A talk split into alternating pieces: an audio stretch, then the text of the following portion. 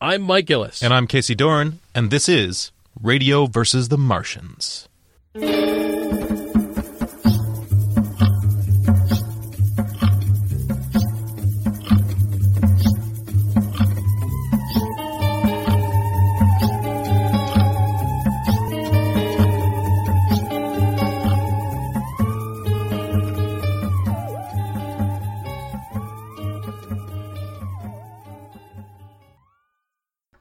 Guns are round and weird. Yeah, I thought because I thought they were sawed-off grease guns, and uh, they're not. They were high, they were cheap Hi-Point shit.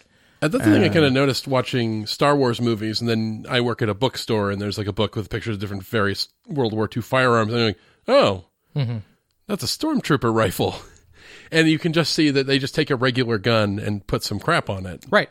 and the same thing like Han Solo's gun is like a German handgun, and you just kind of it's got a giant scope on it that he never uses, and but it looks cool, and that's the whole point. Is you take a thing that's real, and it's a lot easier to just take a real prop and turn it into something fake than build something from scratch. Certainly, Yeah, I mean, there's a great YouTube channel called Forgotten Weapons that will cover some of this, but he covers like weird and unused weapons, and is um, and uh, like historical weapons and stuff like that. But then he'll occasionally do stuff like the Pancor jackhammer, which I was aware of, but he had like a lot of he knew a lot about it. Like he knew that the guy who uh, came up with it uh, was from Tacoma, which I was I thought was surprising. Um, okay, I'm trying to get a list of what movies it's in because it's a long list. Uh, I am. it's it's funny because in you you look at these things, and oftentimes it will even be the same prop. Yeah, that gets moved from movie to movie. I know that the the PKE meter from Ghostbusters shows up again in They Live. and um, you know the os- the the, the uh, oscillation. No, not the, the From Buckaroo Banzai? from Buckaroo Banzai. The overthruster shows up everywhere in Star Trek. oh, Uh, is that the one with the lights on it? No, but that shows up too. Um, think but that was in the last Starfighter, and it's been in a bunch of yeah. things. I mean the the jackhammer. Okay, this is games that it shows up in. Oh no, it's mostly games, but it, it does show up in some movies. But it was in Fallout 2, Delta Force, Max Payne, Fallout Tactics, Sum of All Fears. Um, it looks like. Uh, here's a picture of the gun. oh God, yeah, You've seen it. yeah. It's a si- it, the, the the gun from Aliens bears a certain resemblance to that because it looks like a science fiction rifle. It's a it's a revolving 12 gauge shotgun. It is Oh. actually really not futuristic at all. yeah, it's it's funny because that was the other thing too in a movie like Total Recall and a lot of other ones. Uh, Battlestar Galactica does this as well, which is that they make a, a decision to not have lasers. Right. That we're still going to be a future that has bullets in it, and um, I think as far as making an action movie, certainly uh, Total Recall would not have been as satisfying with lasers because you don't have the visceral crunch and explode that you get in a lot of these movies too. That it, lasers are good if you have a movie that you want to be fairly bloodless. Yeah. Luke Skywalker kills a shitload of people in Star Wars. Not not even counting the Death Star. Okay, I was about to say, yeah. the Death Star. That's one missile. He just killed thousands of people. But I mean, he kills a lot of people, but it comes across as fairly bloodless. One because they're all wearing armor that sort of takes their faces away from them. But another part of it is that when you hit somebody with a laser, it leaves a smoking hole in their armor, and they just drop dead right. there's no one like escalator guy in total recall or that poor son of a bitch at the meeting where they unveil the ed 209 Oh yeah. which is which is exactly what I thought of each time I, I uh, you know I see that scene. I'm like, oh, it's like a 209 guy. Uh, no, the, the you know who who I feel the most sorry for when watching Total Recall is those poor scared rats. oh They you can tell they have got some like like fake rats and they ha- clearly have like three or four live rats and they have this thing where you know the, the thing where oh he's eating the little tracker and so they're shooting at all these rats and they have these close up shots medium shots really where they're there's a bunch of bullet squibs because they're missing them and hitting the ground, and you have like two or three rats that are like s- fucking freaking out. Yeah. I'm like not okay with that. I'm I'm sorry. Animals were definitely harmed in the making I- of this picture. Well, they- they were, you know, their their their blood pressure rised. Yeah. Maybe they were traumatized. I don't know. But that's my favorite notation in the credits of, of movies like this, where they say no animals were harmed in the making of blah blah blah. But occasionally, you'll see, that one will be worded differently, and it'll say the greatest care was taken. Yeah. and you're like, oh, oh. this is going to be like a dog's purpose, isn't it? but no, that wasn't even. You couldn't even put they- that there. Yeah, you can't put that in dog's purse. Like, here you go, dog. Sploosh. There's just a simple line that just says mistakes were made, and then the ASPCA logo. Everyone was doing it. oh my god! Um, it's the same way that you haven't seen the horse fall down stunt in a long time, Right. Because that probably is not okay. Holy crap! I was the last time that I watched uh, Akira Kurosawa's Kagemusha, which was wasn't his last movie, one of the last movies that he has. In the end, there is this. Uh, it's like the the movie is it culminates in a scene of this one. Of course, they're all about samurai. Of course, this one samurai, his his army is getting defeated, and so there's this super long, drawn out. It's supposed to be very dramatic scene of all these guys, guys on foot, guys on horseback, um, dying, and it goes on for like five minutes, and it's not just the the actors who are going down; it's the horses who are going down, and then horses that are running over where those people and, and- Oh. and horses are. And I'm like, I don't know how it could possibly, with the number of ho- guys that fell, stunt guys and stunt horses that fell down, and the number of times there were other horses and people walking over them. How did a horse not die from that? Yeah, you and know, then- you're sort of like, the you're like, it's dramatic, but now I realize this isn't just a movie because they were real people and real animals. Yeah, So the line at the end of the movie is, "Hey, the shot worked." ASPCA logo. yes, I already got your we money, got bro. it. It's in the can. yeah. Oh, but then there's always those stray horses that run off to show that people have died in this battle when they're running off loose. How many of those horses are just like, well, fuck this? and just like, they're making a serious break for it. They're like, I don't want to be in a place with all these explosions. I think there's one of the Blofeld cats. I think has a, uh, Yes. a scene where there's like an explosion that goes off, and the cat is fucking freaking out, and he's trying. Is it?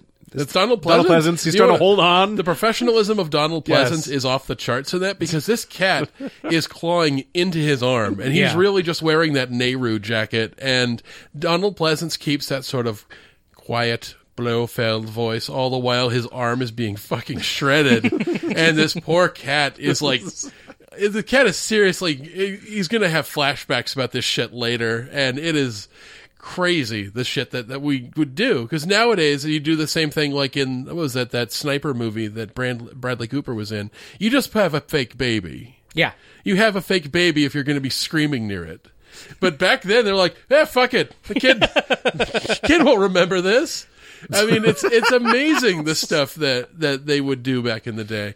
Uh, the Ben Hur chariot scene. Mm-hmm. Oh, People Oh, yeah. are like on the ground and they're just like, yeah, run the horse by them real close, as close as you can get without hitting them. And I'm like, yeah, I have a hard time believing somebody didn't die doing this. It's it's don't know. bunk. So speaking of things that are terrifying, one of the things that uh, Casey, you and I have talked about on the show was like stupid childhood fears that we had had.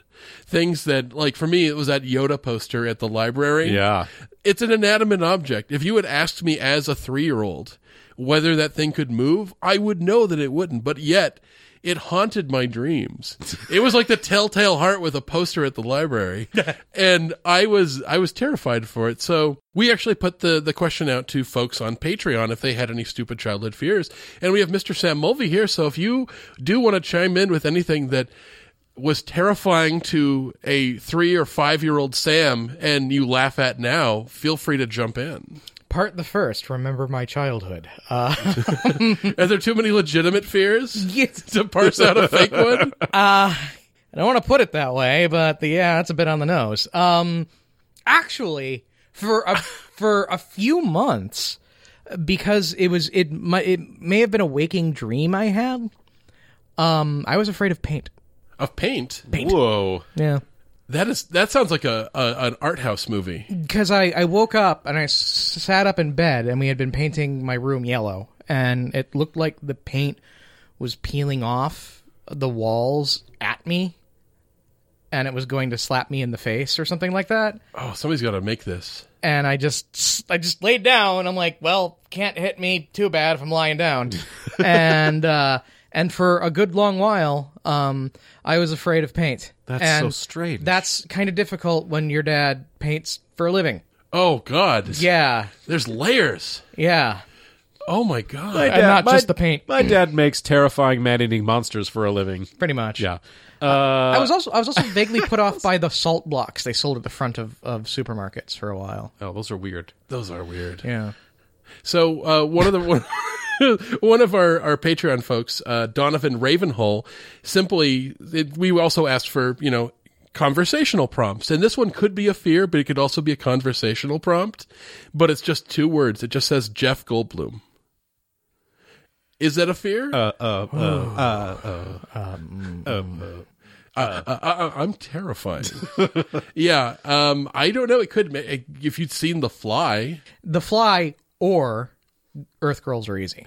oh god, Yeah. which is more terrifying? Yeah. I could see that. I could totally see that. Is is the question? Are you afraid of him or just Jeff Goldblum? Is It just is says Jeff, Goldblum, so I don't know if he says I want you to talk about Jeff Goldblum, Goldblum. or Jeff Goldblum haunts my childhood. I mean, Jeff Goldblum could be a panel episode. you could. There's enough there, certainly. Jeff Yeah. Goldblum is a guy that has a very certain flavor that you add that that to any recipe, and it definitely changes it. There's there's Is such there, is there a word for the type? I mean, this is like the Christopher Walken type of actor. Is there a word for the type of actor where they literally are are always just mostly playing the same sort of vocal affectation and the almost the same type of performance, and it doesn't really matter because they're they you like it? There's got to be like a. I'm not I'm not smart enough to coin one off the top of my head, but I don't know. Is Jeff Goldblum in, in The Fly the same as Jeff Goldblum in Jurassic Park? I don't think so. I think there's a major difference Hmm. I between do those, too. The, his Okay. his vocal delivery in those two characters. I think it's a, the difference between someone like um, what is his name from uh, Men in Black. Uh, Tommy Lee Jones. Tommy Lee Jones, I think, is the, one of the best examples. The Tommy Lee Jones post The Fugitive, post Men in Black, is a different animal yeah. than the the Tommy Lee Jones that you got in the eighties. I thought it was the Tommy Lee Jones post Batman Forever because that just ruined his ruined his psyche. Oh, maybe that's maybe Having that to get into character to play Two Face just destroyed him. But there's sort of this kind of like old, gruff, sarcastic, I've seen everything and you can't phase me kind of older badass character that he plays. That Yeah. he always is to some extent now. It's the same thing with Al Pacino. Al Pacino in The Godfather is like a different species. Right. That he's like understated and quiet and he's not talking like this yet. and, you know, there's a certain point, and I don't know when that line happened, that he stopped being these various characters and he stopped be started being these various characters as a skin fit over Al Pacino Right. that this is just a context that Al Pacino exists in. That his character in uh, The Devil's Advocate is very similar to his character in Scent of a Woman. There, except one of them is just a murderer devil, and the other one is like Or Jack and Jill. Jack and Jill. Yeah. He's he's Al Pacino. You know, he's, he's it's the same thing he says in Devil's Advocate. The line that I always come back to is absentee landlord. and it's like But I mean, I think once you have sort of a persona that you're going to keep going back to that persona because that's what gets you these jobs. But there was there the, like J- Jeff Goldblum definitely has a persona that that he plays who like I just said is the is the Jeff Goldblum of The Fly same as the Jeff Goldblum of Jurassic Park? Not really. But is the Jeff Goldblum of Buckaroo Banzai a lot like the Jeff Goldblum in Jurassic Park? And I think that's definitely the case. Yeah, I think so, too. Yeah, because um, There's, in- there's only one other. I'm trying to think if there's even if the fly is just the outlier. I just recently saw the um, I think it's an Ivan Reitman movie called Into the Night that he did with uh, Michelle Pfeiffer. Was where he's a, a, an engineer who gets has a crazy night and gets wrapped up in this plot, and that is the most understated I've ever seen Jeff Goldblum. There was very few like eh, eh, ah, sort of things in there, and he was playing about as straight as he possibly could play a character. But that was almost him choosing not to not to play much of a character at all because the uh, he needed to be the POV needed to be someone who was less ridiculous than the situation that was enveloping around him. But then if the opposite But end I, of but I don't know any other performances where Jeff Goldblum is not doing that stammering, crazy guy. there's sort of this kind of weird, quirky charisma about him. And the other end of the spectrum of that is, of course, you know, Thor Ragnarok, where they're just like, just be Jeff, Jeff Goldblum. Right. Just be Jeff Goldblum. We're just going to dress you like Ziggy Stardust. and you're just going to wear a weird robe and hold a scepter, but be Jeff Goldblum. I mean, the Jeff Goldblum archetype character, and and for this, I'm looking at Jurassic Park and Buckaroo Banzai, which is a movie I like talking about sometimes, and um, uh, Independence Day. yes. Is that he's a competent character put in a situation where his competence does not entirely match up to the situation. Yeah. and so he stammers and he's confused and he doesn't know quite know what's going on. Must go faster. Yeah. Must go faster. and that's and I haven't seen Thor Ragnarok because I have essentially stopped watching movies since 2014. Um, but from what the way the way his character has been explained to me in Thor Ragnarok is that he's might be competent in other ways, but he's not competent as ruler of this planet. No. Right. So that that's the Jeff Goldblum Out of his depth. Is, out of out of his depth, but not used to being out of his depth. Because you got people who are just out of their depth all the time, and that's a certain type of character. it's uh, quirkiness is a coping mechanism. Exactly. Yeah. and yeah, I can see a lot of that. Um, but yeah, it's it's a really strange one. But I could also see. I wonder if it is a fear thing, and I almost say that kind of half facetiously because it could be that. Um, our friend uh, Tim Batson says I had recurring nightmares as a kid of, of the Rankin Bass Gollum from The Hobbit and Return of the King. Oh, In the dreams, he would be kept in my father's food storage closet that was adjacent to our garage. However, I couldn't stop watching these movies. I guess some part of me really wanted to be terrified, and that animation is still incredible. We're talking about the rotoscoped. No, Nope. that's the the Ralph Bakshi. Rankin Bass was the one who they did the Hobbit and they did Return of the King. There's Okay. like, um, where there's a whip, there's a way. but uh, there's a This is not a thing that I knew. uh, there's also a Waka Jawaka in that song too. Where So it's called Where There's a Whip, There's a Way. Yeah. And there's a Waka Jawaka guitar in it. and it's orc singing, which makes it even better. How did how have I not heard of this? Um, it, it was a TV movie. It kind of went under the radar, but if it's a Lord of the Rings fan pre it has John Huston playing Gandalf in yeah, it for John shit's Hughes, sake. Orson Bean plays uh, Bilbo and later Frodo in those. Jesus. Uh, Gollum is voiced by a guy who goes by the name of Brother Theodore, Mm-hmm. and I love that version of Gollum because he's so pathetic. Yeah, I actually I think the uh, there's more there's more terrifying uncanny in um, Brother Theodore's performance than there is in uh, motion mocap guy's performance. I can, why can I not Oh, he's like name? the mocap guy. I'll just got, he's Andy just Serkis. Andy Serkis and mocap. We'll call him I think- MC I- mocap. There's more. There's more to be terrified of that sort of. Sn- it's almost cat like. Yeah. In fact, they almost gave him. He almost looks like a weird catfish Yeah. in that movie. So they they made him less or orc like, and they made him more beastly. I guess He's a bit more could say. beastly. He seems to have kind of a tail. Um, it it seems to be. I think when they made the Hobbit movie, they made it with the mindset of we're just not going to pay attention to other versions of the source material that get into the origins of this or that. We're just going to make a neat, interesting version of it. So the elves, uh, the wood elves that you see in that movie, are really strange looking. They're like gangly. And they almost kind of look like really angry basketball pixies. And um, the spiders are great because they have that voice like that. And what I love about Gollum in that too is he's they really capture the sort of pathetic, angry, but kind of sort of tweaker Gollum. I think they did that really well with Andy Serkis as well because that's Insane clown posse Gollum, insane clown posse. But yeah, it's it's it's pretty great those movies too because again, I was a, a Tolkien fan from the time I was like eleven years old, and um, before before Peter Jackson, this was was all I had. I had this and that rotoscoped one. Like, if you were telling me that you had nightmares about the rotoscoped one, I would believe you. Oh God, there's there's a it, it's the rank it's a Ralph Bakshi movie. Yeah. So Ralph Bakshi definitely gets gets some nightmares. Um our friend Spurl says I was freaking terrified of Chucky and Critters until I was about 12. Do you guys remember these ones? I, Chuck- I just saw Chucky last month. Uh, for We're the first for the very first time. We're talking about the from the movie Child's Play. Child's, Child's Play, yeah. Right. Um, be- I thought Kuato uh, Kuato from Total Recall looked a lot like Chucky. Yeah, Yeah. a little bit Sam Kinison, a little bit Sam Chucky. Kinison, Sam Kinison, Angry Baby. Yeah. Yeah. But yeah, it's it's, Fuck you, Quaid. yeah, it's what I, I, kinda, I can't do Sam Kinison, but you just have to yell, right? Yeah. But what I really kind of love about um, the Chucky movies, I didn't see those until later, but it is it is essentially a my buddy doll that kills people Right. Yep. because he has the soul of a serial killer in him. Those movies are ridiculous, but they're I love. I just love Brad, Brad Dourif. Dourif, I just love him so much. um, the guys on We Hate Movies love to do an impression of screaming Brad Dourif as Chucky a lot.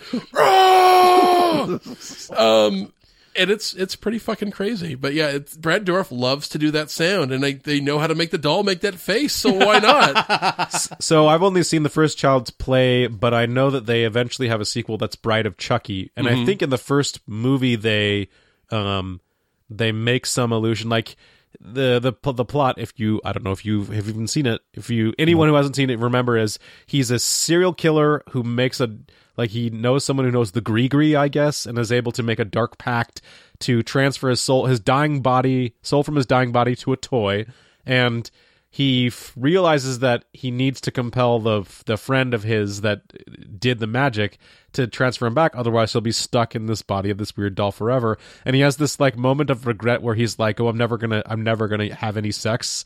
Uh, and i was like in the in the bride of Chucky i'm guessing they pay that off. And do they have a a team america like sex scene between two dolls in bride of chucky I can't say that they do, but the next movie in that series, believe it or not, is called The Seed of Chucky.